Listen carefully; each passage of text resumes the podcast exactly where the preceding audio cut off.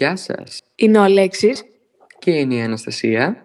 και είμαστε οι Eurovisionολόγοι. Καλώς ήρθατε σε ένα ακόμα επεισόδιο που ήρθαμε για να καλύψουμε τις τελευταίες εξελίξεις του Eurovision κόσμου με κεντρικό θέμα μας την παρουσίαση των υποψηφίων για την ελληνική εκπροσώπευση στη Eurovision του 2022. Αρχικά όμως να αναφέρουμε ένα σημαντικό νέο που ανακοινώθηκε πριν κάποιες μέρες, πως το Τωρίνο είναι τελικά η πόλη που επιλέχθηκε να φιλοξενήσει τον 66ο διαγωνισμό τραγουδιού, ενώ ανακοινώθηκαν και οι ημερομηνίες διεξαγωγής, με τους δύο ημιτελικούς να λαμβάνουν χώρα στις 10 και 12 Μαου και τον μεγάλο τελικό φυσικά το βράδυ του Σαββάτου στις 14 Μαου. Το στάδιο στο οποίο θα γίνει η Eurovision είναι το Πάλαιο Ολύμπικο με χωρητικότητα περίπου 16.000 θέσεων. Συγκεκριμένα, ο Executive Supervisor της Eurovision ανάφερε πως το Τωρίνο είναι η καλύτερη πόλη για τη διοργάνωση της Eurovision, διότι όπως φάνηκε και στους χειμερινούς Ολυμπιακούς Αγώνες του 2006, το στάδιο ξεπερνάει τις προδιαγραφές που χρειάζονται για ένα παγκόσμιο event αυτής της κλίμακας, αλλά και λόγω του μεγάλου ενθουσιασμού που υπάρχει από την πλευρά της πόλης. Η πιάτσα Σαν Κάρλο, κεντρική και ιστορική πλατεία της πόλης, θα φιλοξενήσει το Eurovision Village, όπου θα οργανωθούν διάφορες δραστηριότητες και δρόμενα γύρω από τον διαγωνισμό. Περισσότερες πληροφορίες σχετικά με τα shows αλλά και τα εισιτήρια θα ανακοινωθούν τις επόμενες εβδομάδες αλλά και μήνες. Τελευταία ανακοίνωση από πλευράς EBU. Ε, 41 χώρες θα συμμετάσχουν στο διαγωνισμό το 2022. Επιστρέφει η Αρμενία και το Μαυροβούνιο και οι δύο μετά από την τελευταία τους συμμετοχή το 2019 στο Τελαβίβ. Μέχρι στιγμής υπάρχουν πληροφορίες για 12 καλλιτέχνες οι οποίοι έχουν θέσει υποψηφιότητα για την εκπροσώπηση της Ελλάδας στη Eurovision του 2022. Και περνάμε στον πρώτο, ο οποίος είναι ο Νίκος Γκάνος, γνωστός τραγουδιστής τα τελευταία χρόνια στην ελληνική μουσική σκηνή, με pop dance τραγούδια με ελληνικό στίχο. Και όπως έχει αναφέρει ο ίδιος, το τραγούδι με το οποίο έχει θέσει την υποψηφιότητά του είναι και αυτό ένα pop χορευτικό, όπως δηλαδή τον έχουμε συνηθίσει. Επόμενη έρχεται η 24χρονη Αμάντα Τένφιορντ, στα ελληνικά Γεωργιάδη, ομογενής από την Νορβηγία. Κατέθεσε στην ΕΡΤ πρόταση, η οποία αποτελείται από ένα τραγούδι. Το τραγούδι περιγράφεται ως ένα δυναμικό μελωδικό κομμάτι, το οποίο υπογράφει η ίδια και είναι γεμάτο συνέστημα, μιας και αναφέρεται στον χωρισμό της μετά από μια μακροχρόνια σχέση. Πληροφορίες ακόμη αναφέρουν πως το team της είναι και ο ταλαντούχος Φωκάς Ευαγγελινός. Να πω την αλήθεια, δεν ήξερα την Αμάντα, αλλά άκουσα τα πιο γνωστά της τραγούδια που είναι το Troubled Water και το Kill the Lonely και μου άρεσαν πάρα πολύ. Είναι pop, ε, ταυτόχρονα δυναμικά. Μου θύμισε λίγο και την Birdie με τα indie στοιχεία στη μουσική της. Οπότε είναι μια καλή, δυνατή υποψηφιότητα. Επόμενος, ο Κωνσταντίνος Χριστοφόρου, ο αγαπημένος μας. Εντάξει, δεν χρειάζονται κάποιες συστάσεις, θεωρώ. Έχει ήδη συμμετάσχει στην Eurovision εκπροσωπώντας την Κύπρο τρεις φορές, το 1996, το 2002 ως μέλος των One με το αγαπημένο μας Gimme και το 2005. Και τώρα επιστρέφει με το υποψήφιο τραγούδι του να είναι μια δυναμική μπαλάντα. Κάτι στο οποίο δεν μας έχει συνηθίσει ο Κωνσταντίνος Χριστοφόρου, είναι η αλήθεια. Τον έχουμε στο μυαλό μας συνδεδεμένο με dance, pop, ε, χαρούμενα τραγούδια και σίγουρα θα είναι μια ενδιαφέρουσα ε, πρόταση για την ΕΡΤ. Για τον επόμενο υποψήφιο πηγαίνουμε λίγο πίσω στο μακρινό 2013 όπου την Ελλάδα στο διαγωνισμό εκπροσωπεί η Κόζα Μόστρα μαζί με τον Αγάθωνα Ιακωβίδη με το Alcohol is Free. Καταλαμβάνουν την έκτη θέση. Ένα χρόνια μετά, ο Ηλίας Κώστας υποβάλλει τη συμμετοχή του στην ΕΡΤ με τρία τραγούδια, τα οποία όπως αναφέρει είναι αναβαστικά και εξαισικωτικά. Επόμενη έρχεται η Κιάνα, η Κωνσταντίνα Ζέρβα, μια ανερχόμενη pop τραγουδίστρια. Ούτε τη συγκεκριμένη τη γνώριζα, αλλά άκουσα κάποια τραγούδια της και μου άρεσαν πάρα πολύ. Από τα πιο γνωστά της είναι το 100 και το Έτσι και Έτσι. Πολύ ωραία μουσική, μοντέρνα, pop. Για την υποψηφιότητά της έχει προτείνει ένα τραγούδι με electro dance, disco και techno στοιχεία και όπως η ίδια αναφέρει με έντονα Madonna vibes, ενώ το συγκεκριμένο τραγούδι ήταν ήδη στο πλάνο για το δίσκο της που ετοιμάζει να κυκλοφορήσει σε λίγους μήνες. Και περνάμε σε ένα από τα δυνατά ονόματα των, φε... των φετινών υποψηφίων ε, για την ΕΡΤ. Η συμμετοχή της Cobalt Music περιλαμβάνει τον Good Job Nicky. Είναι ένας ανερχόμενος νέος καλλιτέχνης με ιδιαίτερο στυλ, ιδιαίτερες μπαλάντες και αποτελεί ένα δυνατό χαρτί. για το κοτσομπολιό της περίστασης είναι ο γιος ε, του Γιάννη Πάριου και της Σοφίας Αλιμπέρτη. Έγινε ιδιαίτερα γνωστό στο τελευταίο χρόνο με τον ιδιαίτερο ήχο του και το στυλ του, με γνωστότερα κομμάτια του το January 8th και το Come Home και με το υποψήφιο τραγούδι του να ακολουθεί αυτό το μοτίβο της μπαλάντας με σύγχρονα pop στοιχεία. Η αλήθεια είναι, νομίζω ότι είναι μια σημαντική υποψηφιότητα, μια διαφορετική. Ακολουθεί τις τάσεις της εποχής. Έχει αυτό τον νέο ήχο των τελευταίων χρόνων, ο οποίος έχει έρθει, είχε έρθει λίγο παλιά από την Lana Del Rey, έχει έρθει πλέον από την Billie Eilish κτλ. κτλ. Έχει εδραιωθεί και νομίζω ότι θα, θα μας απασχολήσει ακόμη και αν δεν καταφέρει να εκπροσωπήσει τη χώρα μας. Επόμενος ο Jimmy Sion, ένας νέος καλλιτέχνης που έγινε γνωστός από την πρόσφατη συμμετοχή του στο House of Fame, όπου τερμάτισε στη δεύτερη θέση. Έχουν προταθεί δύο τραγούδια για την υποψηφιότητά του, ένα με electronic pop στοιχεία και μια μπαλάντα. Ακολουθεί η Τζόαν, η μουσα της Έλληνας Παπαρίζου, νικήτρια του The Voice, ε, αποτελεί πρόταση της Minos EMI. Η πρόταση είναι ένα δυνατό pop τραγούδι με αρκετά ethnic στοιχεία, σε αγγλικό στίχο βέβαια.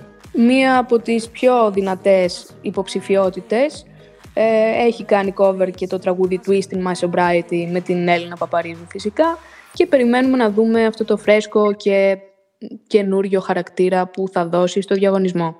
Γιάννης Μωραΐτης, τραγουδιστής και ηθοποιός γνωστός από την προηγούμενη δεκαετία, έχει κυκλοφορήσει πολλά τραγούδια σε στυλ pop χορευτικά με ελληνικούς στίχους, γνώριμο πρόσωπο γενικά στην οικογένεια της Eurovision και επιστρέφει σήμερα με ένα υποψήφιο τραγούδι σε αγγλικό στίχο και με ιδιαίτερο χαρακτήρα, όπως ο ίδιος αναφέρει.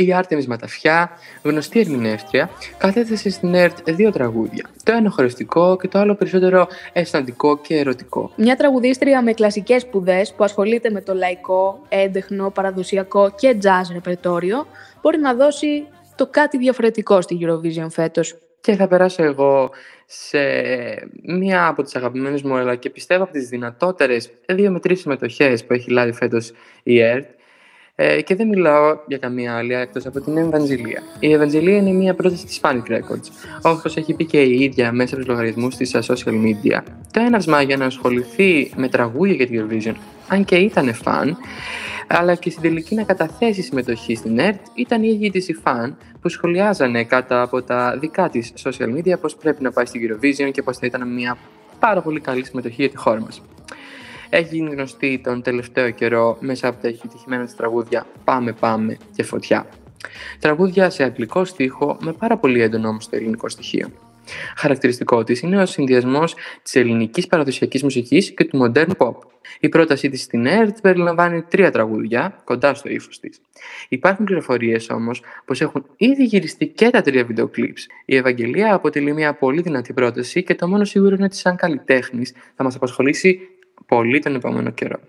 Και κλείνουμε φυσικά με τη Μαρσό. Εντάξει, δεν θα το κρύψω, είναι αδύνατο, είναι η αγαπημένη μου υποψηφιότητα και πολύ δημοκρατικά αποφάσισα να μιλήσω εγώ για αυτήν. Έτσι δεν είναι, Αλέξη; Λέει αλήθεια, πέντε πόδια είχε, τα είδα κι εγώ. Ωραία. Ιδανικά, χωρίς να θέλω να προσβάλλω τις υπόλοιπες υποψηφιότητες, θα ήθελα να πάει απευθείας στη Eurovision. Ε, τώρα, αν δεν ξέρετε τη Μαρσό, συγγνώμη, αλλά ζείτε κάτω από μια πέτρα το τελευταίο μισό χρόνο και κάτι, μάλλον. Είναι μέλος των WNC. Έγινε αρχικά γνωστή με τη συμμετοχή της στο τραγούδι της Έλληνας Παπαρίζου «Ντεζαβού» και μετά έκανε και το δικό της blow-up με το αγαπημένο «Βότκα Βίσινο» και τον καινούριο της δίσκο το «Τσίκας». Το υποψήφιο τραγούδι της είναι σε αγγλικό στίχο, αλλά ακολουθεί το στυλ του δυναμικού alternative pop τραγουδιού με ένα μήνυμα για τη δύναμη της γυναίκας, όπως άλλωστε συνηθίζει να αναφέρει η Μαρσό στα κομμάτια της και εννοείται με στιχουργό, συνθέτη και παραγωγό, τον αγαπημένο επίσης Solmeister. Αυτά για τη συγκεκριμένη υποψηφιότητα. Πιστεύω δεν έκανα υπερβολικό fangirling ε, γενικότερα. Oh. Πηγαίνετε τη Μαρσό στο Τωρίνο χθες, παρακαλώ πολύ. Και αυτά από εμένα. Αγαπάμε Μαρσό, είναι η αλήθεια φέτος το καλοκαίρι την έχουμε λιώσει.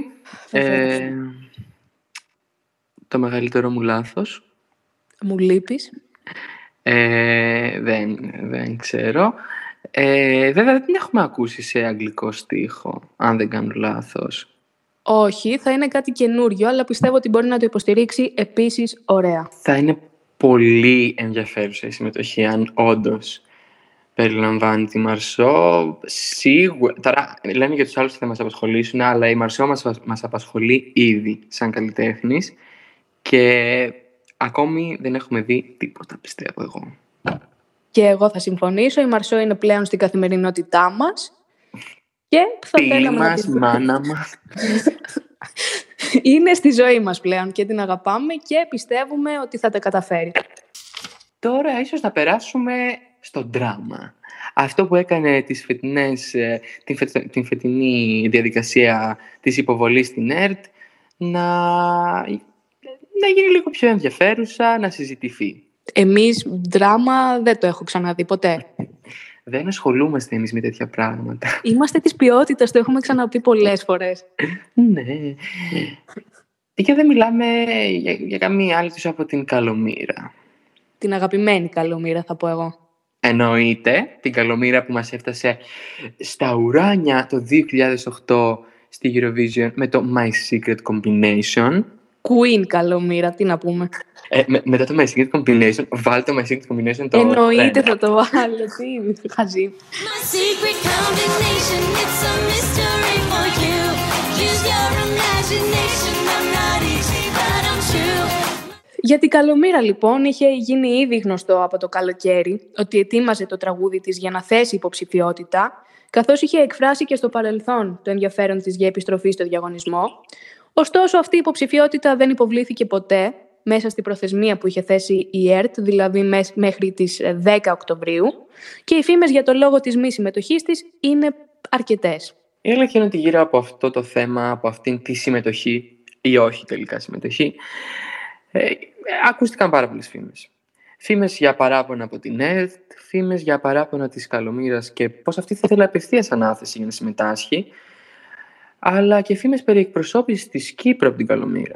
Αφού έγινε γνωστό ότι η Καλομήρα δεν είναι ανάμεσα στις υποψηφιότητες για την εκπροσώπηση της Ελλάδας, η ίδια στράφηκε προς το ΡΙΚ, ώστε να καταθέσει εκεί το ίδιο ολοκληρωμένο dance τραγούδι της, ωστόσο οι συζητήσεις δεν κατέληξαν κάπου και η εκπροσώπηση στη Eurovision του 2022 είτε της Ελλάδας είτε της Κύπρου από την Καλομήρα, φαίνεται πως δεν πρόκειται να γίνει πραγματικότητα δυστυχώς. Ε, εδώ να σημειώσουμε πως το ΡΙΚ έχει δηλώσει και επίσημα πλέον πως θέλει φέτος να στραφεί σε μια συμμετοχή με περισσότερο κυπριακό χαρακτήρα, μιας και τα τελευταία χρόνια ε, βλέπαμε κύριοι Έλληνες καλλιτέχνες αλλά και συντελεστές από όλη την Ευρώπη και φέτος θέλει να στραφεί στην Κύπρο. Να επιστρέψουμε όμως λίγο και στις φήμες για το λόγο για τον οποίο έχει ακουστεί ότι κάποια μέλη της ΕΡΤ απέρριψαν την ίδια λόγω της ηλικίας της. Δηλαδή το ότι είναι 36 χρονών, μητέρα τριών παιδιών.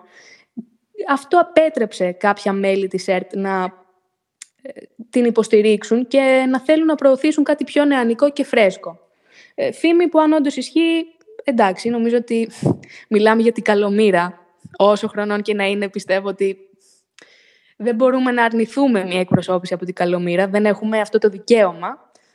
Αλλά όπως και να έχει, τίποτα από αυτά δεν έχει επιβεβαιωθεί, τόσο από την ΕΡΤ όσο και από την ίδια την Καλομήρα, οπότε δεν, ε, δεν μπορούμε να το επιβεβαιώσουμε με κάποιο τρόπο ότι κάτι τέτοιο ισχύει.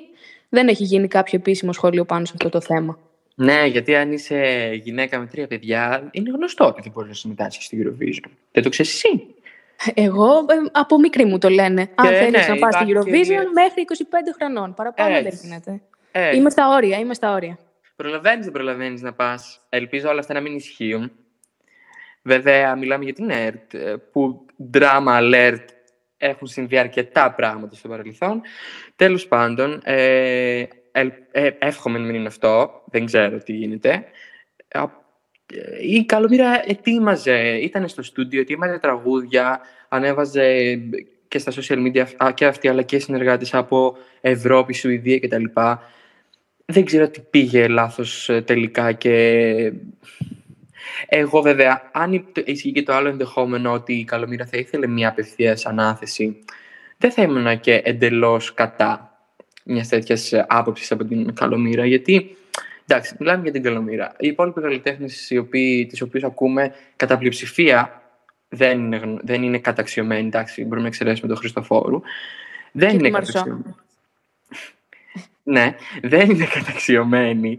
Ε, μιλάμε τώρα για την Καλομήρα, έτσι, που έφερε τρίτη θέση το 2008, ε, η οποία ήταν άδικη θέση. Ας μιλήσουμε γι' αυτό. Καλησπέρα, ναι. Αυ- αυτό είναι ξεχωριστό επεισόδιο Eurovision 2008, τι πήγε λάθος. και Είναι βγήκε ένα αυτός. κεφάλαιο από μόνο του, πιστεύω. Ναι, και βγήκε αυτός πρώτος, τέλος πάντων. Το όνομά του να μην πούμε. Ε, αν Ηρέμησε, μας ακ- Αλέξη, λίγη ψυχραιμία. αν μας ακούτε από τη Ρωσία, χάι. Ε, ναι. Μιλάμε για την Καλομήρα. Θα ήταν ε, ίσως καλό να γίνουν οι συζητήσεις πιο πριν, πιστεύω, γιατί ό- όταν έγινε αυτό, όταν τελικά αποφασιστήκε ότι δεν θα βάλει συμμετοχή στην ΕΡΤ, είχε ήδη ανοίξει ε, αυτός ο διαγωνισμός της ΕΡΤ, η οποία, που δεχόταν φακέλους από υποψηφίους και δισκογραφικές. Οπότε, αν είχαν γίνει πιο πριν συζητήσεις για απευθείας ανάδοση, χωρίς να γίνει όλο αυτό το, το σούσουρο με τις α, αναθέσεις, ε, σ- με τις συμμετοχές άλλων ε, δισκογραφικών, ίσως μπορούσε να συμβεί.